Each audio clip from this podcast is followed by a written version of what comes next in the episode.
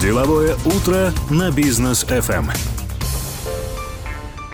Доброе утро, дорогие друзья! Вновь второй час в эфире Бизнес FM, проект «Деловое утро» в студии Данияр Даутов. И присоединился ко мне наш сегодняшний гость Адмет Ахтер. Адмет, доброе утро. Доброе утро. А, ну, Адмет — это SEO Ахтер Studio. А, сотрудничают они с зарубежными рынками по части разработки цифровых продуктов. Все верно? Все верно. Отлично. Ну, Адмет, а, расскажите, пожалуйста, о своей компании, как вы начинали, что, и что э, из себя компания представляет вот на сегодняшний день?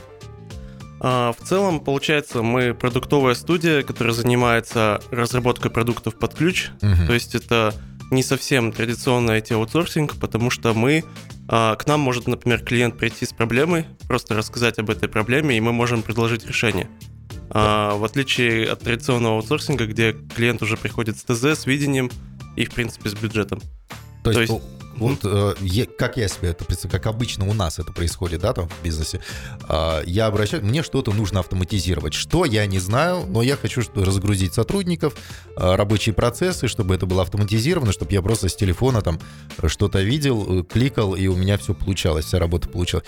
Но мне сразу же компания говорит, вот вам бриф, э, распишите, ответьте на вопросы, напишите конкретно, что вы хотите, и только после этого мы начнем работать. Могу ли я прийти, вот, например, к вам, да, вот к современным казахстанским разработчикам, которые э, сказать, ребят, какая-то проблема, что за проблема, не знаю, сами посмотрите, предоставьте решение, как мне упростить работу сотрудников. Ну, в целом, наверное, вот несколько есть типов клиентов. А, есть клиенты достаточно образованные вот в IT. Угу. Они могут, да, они могут заполнить бриф, они могут четко, э, ну, дать понять, какой стек им нужен а, технологий, что они хотят и так далее. Могут приложить какие-то схемы, не обязательно это будет ТЗ, да? Но в целом а, большинство, наверное, клиентов все-таки не имеют такого образования, и либо они нанимают специалистов, которые им все пишут, и в итоге там, возможно, это тоже не будет иметь какой-то пользы, потому что в итоге все это переделать будет приходится. либо а, в общем-то, да, приходит к знакомым и начинает, допустим, интересоваться, а где я могу там заказать вот это, вот это и это. То есть такого рода консультаций на рынке почти нет, и в связи с этим там а, у бизнеса возникает вопрос либо идти кому-то за этим, либо пытаться там у себя собрать команду. Угу. А, причем второй путь достаточно тяжелый, тернистый, и те, кто вот хоть раз инхаус команду собирал у себя разработки, наверное, понимают, насколько большая это боль. А если делать это впервые, не имея вообще никакого нетворкинга в IT, да и вообще это, это кажется чем-то уже невозможным. Потому что рынок очень быстро, динамично меняется, а эти специалистов хантят везде, то есть сейчас рынок открылся, после пандемии вообще в принципе уже нет границ, там наших разработчиков хантят в Европу, в СНГ, да, в Америку, да и вообще а, очень все сложно стало. Но вот эти вот истории, э, то есть получается, когда мы слышим там, казахстанец, э, юное дарование, да, программист, работает в Google, Facebook там или еще где-то, это не единичные случаи, да, то есть это да, это не единичный случай. То есть наш, у нас очень много талантливых ребят, которых замечают за рубежом. К сожалению, внутри им расти очень сложно, потому что у нас ни почвы, ни на то оснований нет, э, продуктов нет таких глобальных, где было бы интересно расти талантливому разработчику. Но есть альтернативный, на самом деле, путь. Это точно так же поработать на них, но при этом будучи в казахстанской компании. Мне mm-hmm. хотелось бы об этом тоже чуть позже рассказать. А, но вот, кстати, получается, у вас в Acter Studio работают, я так понимаю, и казахстанские э, разработчики, да, айтишники, и зарубежные. А, верно. Ну, большинство, конечно, у нас это казахстанцев, uh-huh. но в целом мы, получается, берем ребят из э, Кыргызстана, и из России. То есть у нас в целом нету какой-то такой привязки и границ. Но, Но большинство ребят это здесь, в А вот про, в целом про рынок IT я предлагаю поговорить уже после, да, в, середине нашего интервью, когда вот а, накалить страсти и интригу завести, потому что мы обсудим очень такие острые темы казахстанского развития стартапов и так далее.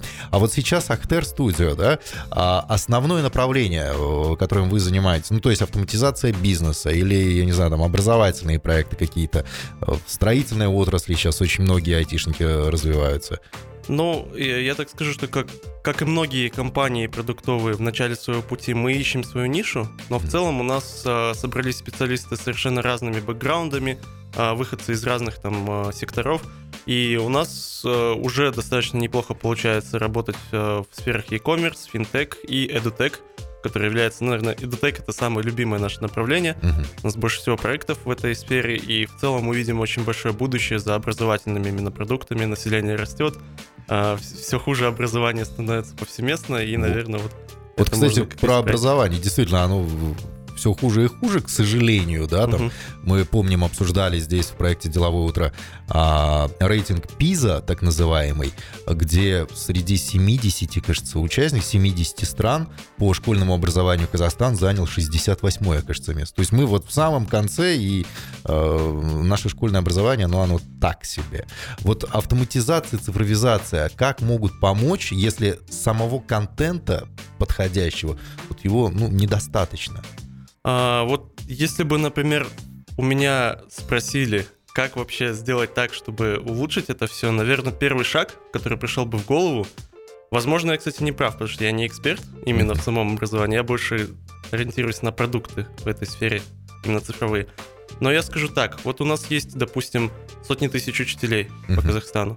И, скажем так, если сравнивать город и, допустим, отдаленные какие-то участки, там, э, села и так далее, наверное, некорректно. То есть уровень образования, который дают в сельской школе, он на порядок хуже. Uh-huh. И это может именно решиться цифровизацией. В каком плане? Что вот, допустим, берем а, десяток, ну, допустим, сотни учителей лучших, там, которые, которые преподают так, что дети их слушают, и детям интересно познавать этот контент. Uh-huh. То есть одно дело, там, преподаватель какой-нибудь с миллионом наград, который там э, написал кучу книг, но другое дело человек, который, может быть, ничего этого не имеет, но он так рассказывает, что э, люди вникают uh-huh. и действительно учатся. То есть на примере там Хан Академии американской, где вот Салман Хан просто записывал так сказать, для своих братишек-сестренок видео и об, объяснял им, как устроена математика и там физика. И в итоге там его начали слушать люди другие по всему миру и там сдавать экзамены успешно, и он посвятил себя этому. А вот, например, он не профессиональный педагог был абсолютно, он просто человек, который в хеджевом фонде, насколько я помню, работал. О, даже да, просто он очень хорошо понимал, как все устроено и угу. пытался объяснить, вот просто как брат старший, своим братишкам-сестренкам в Ютубе, как это все можно изучать и э, как сдавать экзамен. Ну, то есть вот эта вот история про казахстанского учителя, он в одной из э, элитных частных школ преподавал химию, и он в ТикТоке начал записывать видео, стал популярным, там более 200 тысяч подписчиков у него было, рассказывал про химию вот как раз-таки в сюжетах Наруто что там было, да, и, и интересно очень. То есть вот эта вот система, в принципе, в Казахстане, да, когда э, есть там 100 учителей лучших, которые записали видеоуроки, а другие учителя, они, наверное, как супервайзеры, которые проверяют потом эти да, уроки. Да, все верно. То есть она, в принципе, в Казахстане реализуема. Ну, я так полагаю, что будет просто разумнее, наверное, не тратить годы на то, чтобы перевоспитать всех учителей и переквалифицировать их, угу. а просто попытаться действительно сделать их супервайзерами, а, сделать классрумы, где ученики учатся там, условно говоря, на записанном контенте, или там, возможно, это какое-то лайф обучение будет, там одновременно сотни школ будет э, слушать одного лектора, например, да, и э, при этом э, сами задания уже будут не так ручки тетради, а вот действительно автоматизировано через там а, какие-нибудь очень дешевенькие там планшеты, ноутбуки и так далее. Я, я полагаю, что финансирование должно хватить. Потому что, ну, выделяются неплохие суммы, и просто раздать э, ребятам в классрумы какие-то недорогие там компьютеры, чтобы они могли задания выполнять, это я не думаю, что супер сложно будет. Даже если просто начать экспериментально с какого-то региона, там, с какого-то города и попытаться, то есть, ну, какой будет результат? Вот сотня лучших учителей преподает, либо там их местные учителя ну, а местные учителя, они, соответственно, во-первых, они сами могут научиться благодаря ну, вот да. этой сотне, да, да, как преподавать, а во-вторых, э, точечно могут отвечать на вопросы, которые вот записанный контент не может ответить, там, допустим, какие-то частные вопросы от учеников. Там, а почему так, а почему так? Ну, если смогут, вообще отлично. Но надеюсь, что вот эта вот система будет реализована, действительно то, о чем вы говорите, да, там планшеты и какие-нибудь ручки, интерактивные доски закупить, в принципе, а, денег действительно, как говорится у нас в Казахстане, денег всегда выделяется достаточно, но на реализацию почему-то потом не хватает. А, дорогие друзья, на рекламу уйдем, немножко э, послушаем, что там наши партнеры э, вам предлагают, а после вернемся буквально через 2-3 минуты и продолжим наше интервью. Деловое утро на бизнес FM. Продолжаем, друзья, наше интервью. Очень интересное интервью у нас получается с Адмет Ахтером. А, это SEO Ахтер Studio а, в области разработки IT-продуктов, цифровых продуктов и так далее. А, Адмет, вот мы поговорили про образование. Очень интересная мысль у нас такая получилась, да? Записать видеоуроки, учителей там привлечь в качестве супервайзеров и так далее. А вот какие проекты образовательные, вы говорили, в Ахтер Studio вы занимаетесь, вот именно любите образовательные проекты. Какие проекты вот сейчас у вас среди кейсов есть таких популярных? Ну, наверное, один из самых успешных в этом году это э, коллаборация с Эконат. Есть, получается, такой общественный фонд, который занимается поддержкой э, сельских школьников, чтобы они могли, ну, допустим, там как происходит. Э, они предоставляют контент э, какой-то полезный, плюс еще дают возможность пройти Олимпиаду и через Олимпиаду попасть в частную школу, которая полностью спонсируется попечителями, угу. а, которая только для сельских школьников предназначена. И эта школа, ну, она там а, по уровню на порядок выше многих даже частных школ в угу. Казахстане. И я думаю, это прям вот хорошая возможность для человека из села а, получить достойное образование и там уехать за рубеж и еще дальше продолжать свое образование там и карьеру. А, какая была у нас, а, какой проект был у нас? Это как раз-таки непосредственно сама Олимпиада. То есть, э, ну, стояла цель автоматизировать процессы по Олимпиаде, поскольку вот э, в связи с пандемией и вообще в целом со всеми там а, с ростом, который они испытывают, это уже было сложно делать в полуручном режиме. Uh-huh. И если какие-то процессы были уже автоматизированы, то именно Олимпиада нет. И в этом году мы полностью переделали им сайт, а, сделали так, чтобы ну, много новых функций появилось полезных для родителей, для самих учеников для тех, кто подает заявки, там, для попечителей, для менторов и так далее. Mm-hmm. То есть это такая мультиплатформа с пятью-шестью ролями.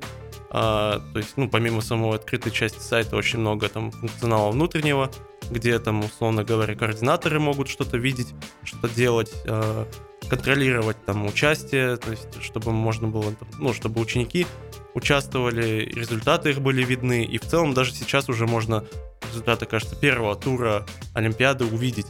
А, и это действительно круто, потому что а, если раньше это делалось в ручном режиме, э, и, там более 40 тысяч участников каждым, каждый год, я представляю, какая-то огромная работа людей в полях, ну да. там пытаться все оцифровать, листочки вот эти листочки с ручками там и так ну, далее. Это, наверное, похуже, чем на избирательных участках у нас. Да, да? и тем более, как бы это же все-таки школьники, нужно тут, я думаю, скорость очень важна. То есть, ну, каждый хочет узнать свой результат, например, mm-hmm. понять, попал он в следующий тур или нет.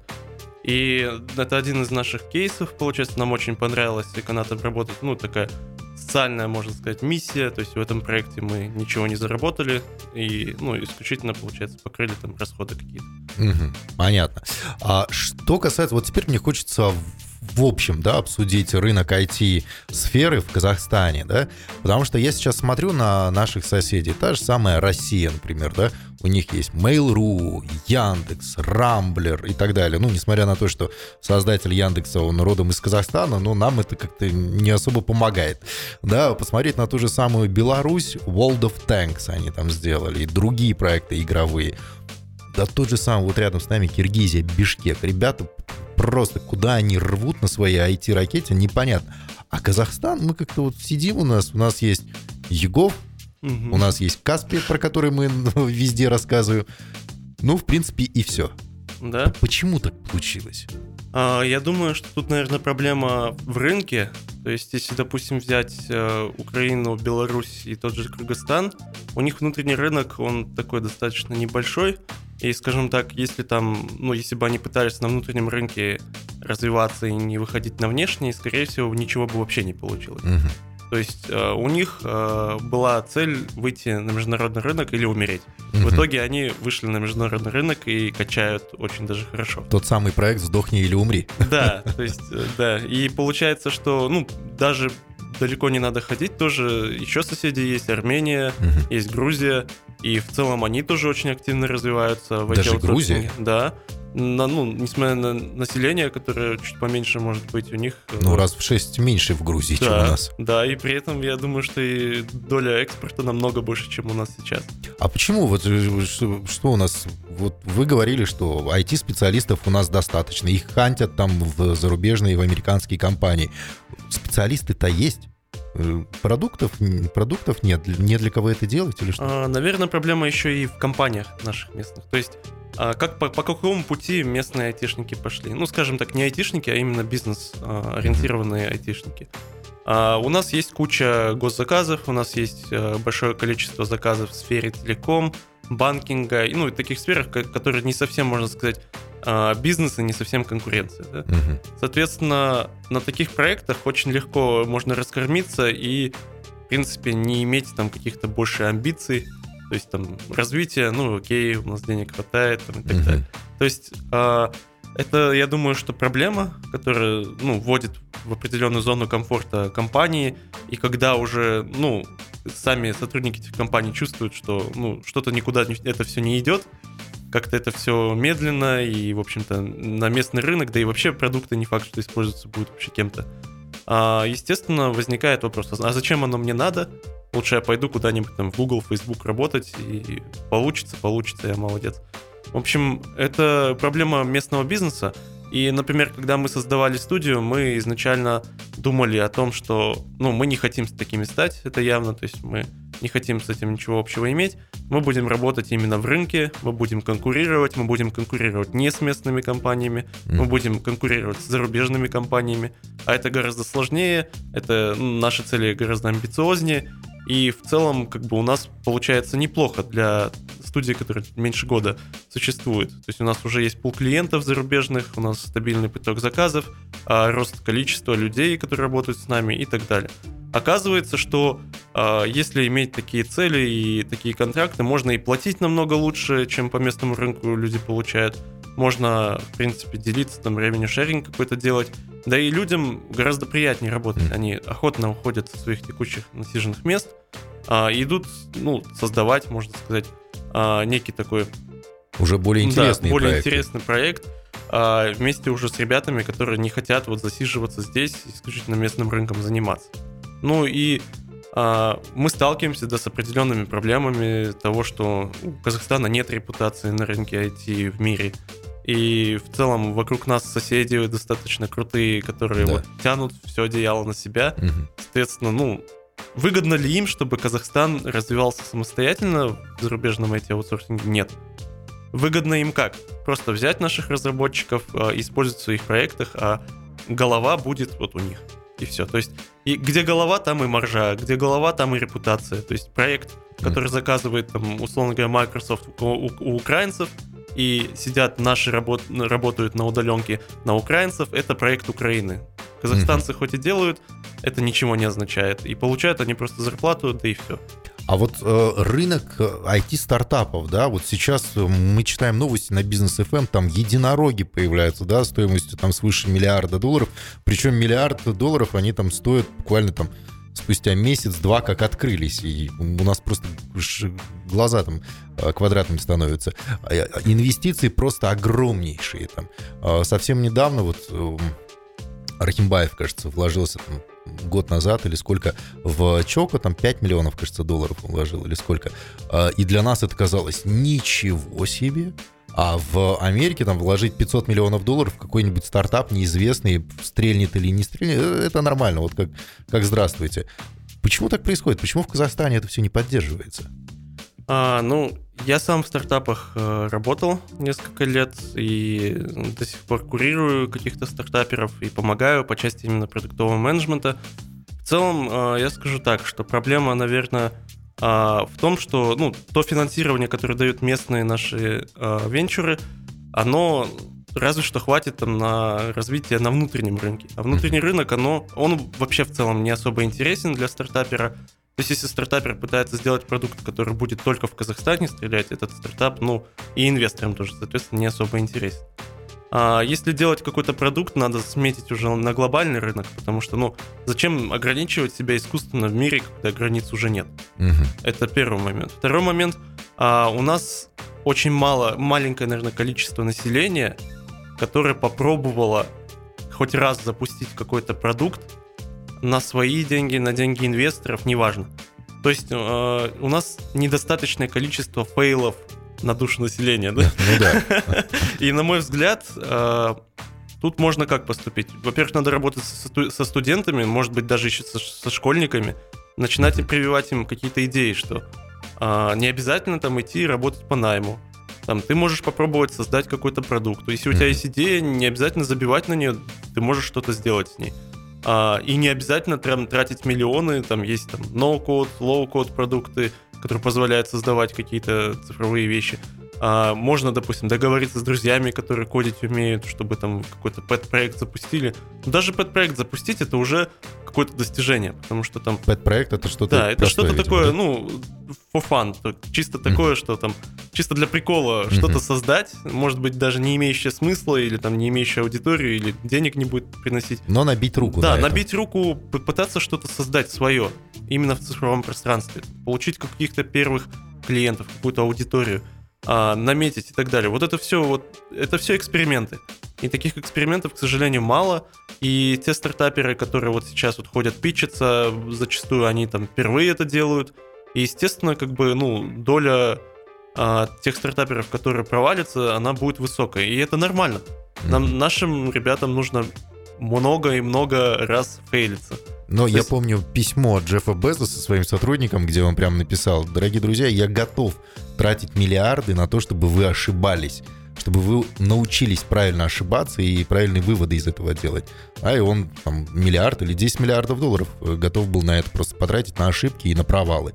У нас, к сожалению, пока так не получается. Ну, наверное, Безос просто понимал, что потратит он 10 миллиардов долларов на ошибки своих сотрудников, но за счет этих ошибок и опыта, которые они наработают, они потом сотни миллиардов уже вернут. Ну, как это происходит сейчас? Да, то есть Безос тут, тут все достаточно просто. Чем больше опыта у стартапера, чем больше он такой становится прожженным, mm-hmm. матерым и так далее, тем выше вероятность, что у него что-то получится.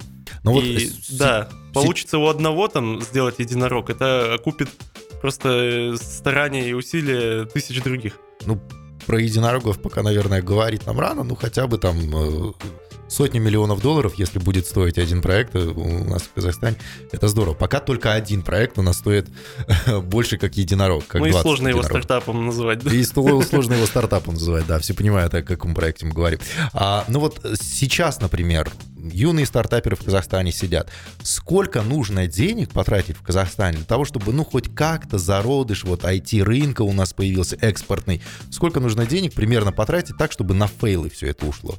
Ну, тут, наверное, да, а, я, наверное, просто свое предположение озвучу. Uh-huh. То есть, возможно, а, вот нужно взять там 100 миллионов долларов, 200 миллионов долларов. Я не знаю, кто понесет такие риски, но в целом, если бизнес хочет, чтобы у нас появлялись единороги и что-то развивалось, uh-huh. а может даже государство, то а, эти деньги пустить именно в инвестирование самых перспективных людей. То есть никому попало давать деньги, как это обычно, да, как обычно происходит, да, а действительно в какие-то идеи, которые, возможно, иметь будет успех, поддерживать их там юридически, финансово, какие-то компетенции закрывать, которые вот, э, ну, стартаперы самостоятельно не могут.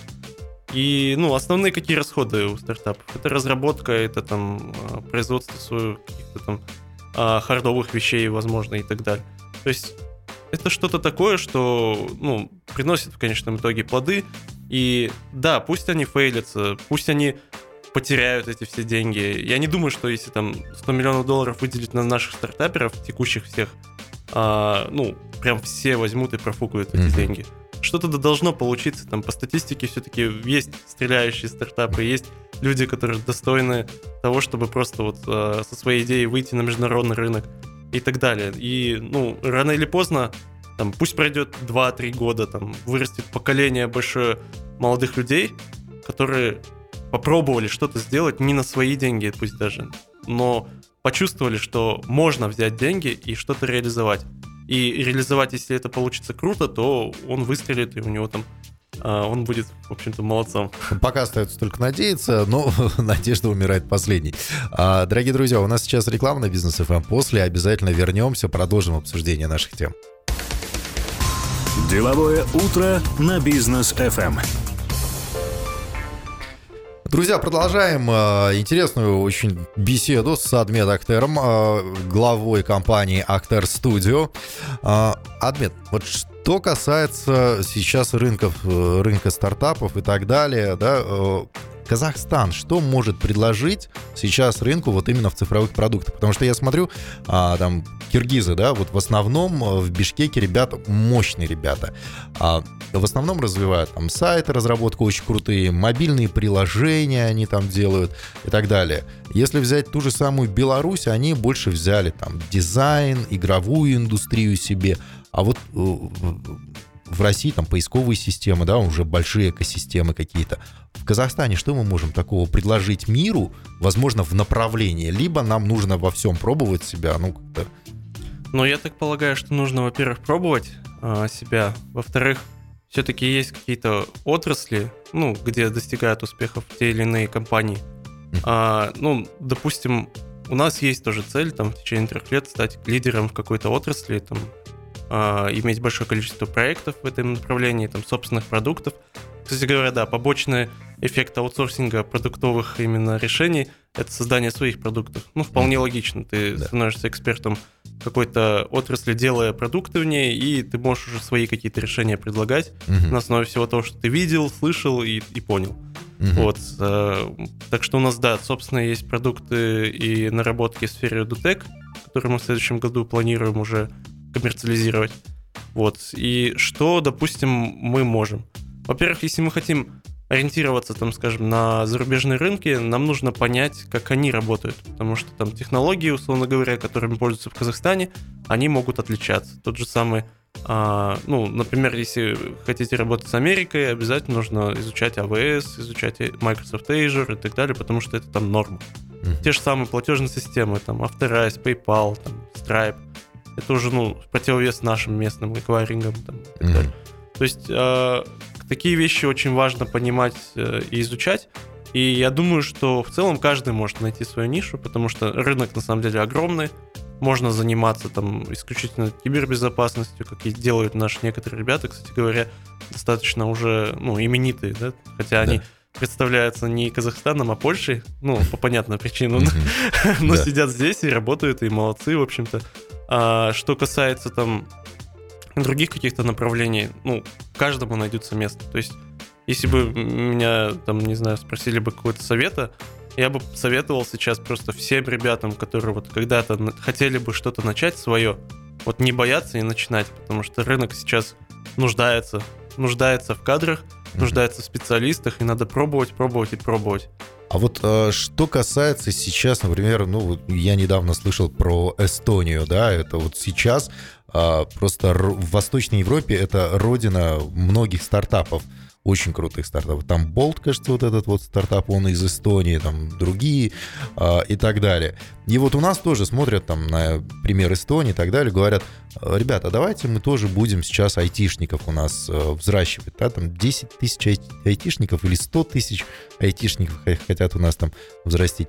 А насколько сейчас это нужно взращивать новых? Либо же э, нужно как-то поддержать тех, кто имеется. А, я, наверное, вот не совсем согласен с концепцией там 10 тысяч там айтишников и так далее. Ну, во-первых, надо понимать, что айтишники это не только разработчики и, и там ну, которых принято считать программистами, да, а вот э, в IT очень большое количество направлений и профессий.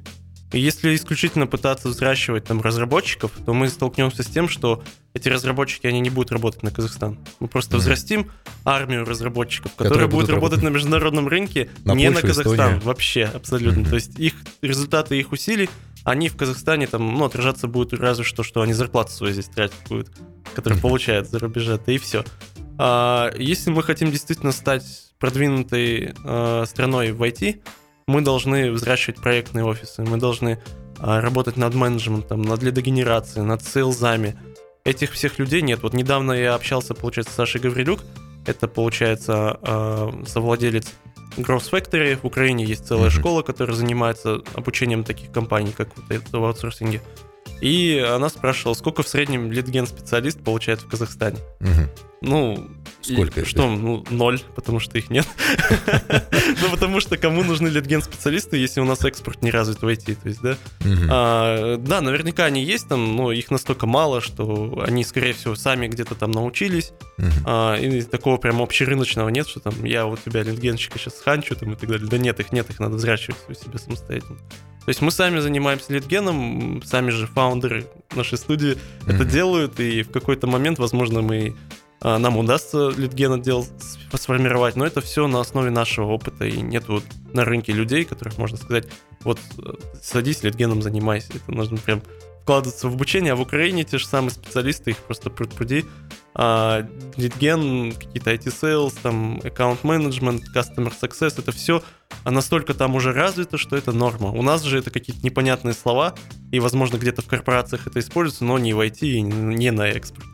Понятно. Но вообще, если брать перспективу, то есть мы-то как считаемся цифрово, цифровизированной страной, да, там э, та же самая Германия, Италия, они смотрят на нас, они бегают со своими бумажками, а мы уже более 90% госуслуг там в Егове делаем, да. Вроде как это должно нам помогать и способствовать. Вот э, ваши планы, да, и ваши, сказать, даже не планы, а видение перспектив Казахстана. Получится ли у нас в ближайшее время, ну, как-то развиться вот в экспортной составляющей там IT-услуг? А, ну, если, допустим, мы будем получать достаточную поддержку со стороны не просто государства, окей, вот нас от налогов освободили, Астанахаб есть, есть МФЦА замечательно так далее. Это да, это помогает. Но если нас еще будут поддерживать, там, допустим, банки, как это делают в Украине, то есть, ну, а, я уже озвучил на одной из встреч э, Ассоциации Техэкспорта ITEX, а, здесь в Алмате, mm-hmm. ну, были представители государства, о том, что в целом а, у нас IT-бизнес, он как-то, ну, его не оценивают ни банки, ни там, ну, залога нет, соответственно, очень сложно понять, чем занимаются ребята, какой-то фигней там страдают, условно. Mm-hmm. Пощупать нельзя, и, соответственно, да, и прокредитовать тоже нельзя.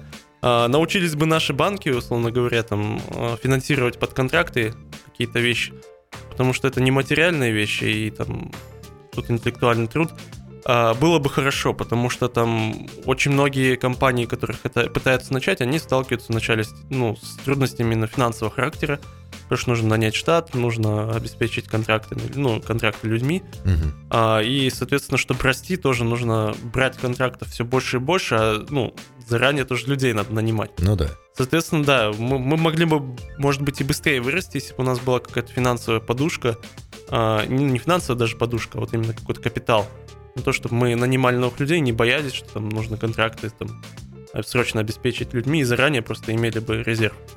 А так потенциал все-таки у Казахстана имеется, и это действительно видно по это да, это э, да. То есть, нашим э, айтишникам, которые хантят в Google и так далее. Белорусы приезжали недавно с ITS Partner, э, они, кстати, здесь филиал открыли, да вообще многие компании mm-hmm. сейчас смотрят на Среднюю Азию как на кузницу новых кадров, это некая новая золотая жила, которая ни, никем еще не изучена. Mm-hmm. А, на душу населения они говорят, что у нас там а, мы получается, количество IT-специалистов на душу населения у нас составляет 15% от их. О. То есть получается, что несмотря на то, что у них население намного меньше, у нас э, количество айтишников на душу населения очень маленькое, и потенциал для взращивания новых кадров очень хороший. А, соответственно, ну, в ближайшие 5 лет здесь будет просто гонка э, зарубежных компаний, которые будут пытаться здесь всех хантить. Вот ГИПАМ, например, в Кыргызстане вот недавно филиал открыл тоже в Средней Азии.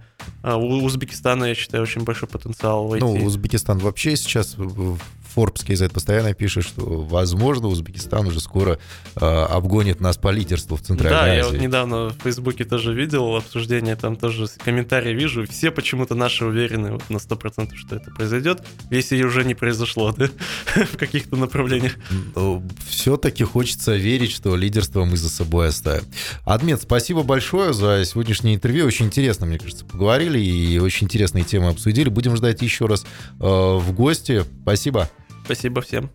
А, ну а что ж, друзья, напомню, у нас сегодня в гостях был Адмет Ахтер, SEO Ахтер Studio. Я же с вами прощаюсь. Оставайтесь на волне Бизнес FM. Сегодня все ваши полюбившиеся рубрики, новости каждые полчаса. Ну и, естественно, музыкальные подборки от э, Нурбергена Махамбетова. Оставайтесь с нами. Всем хорошего дня.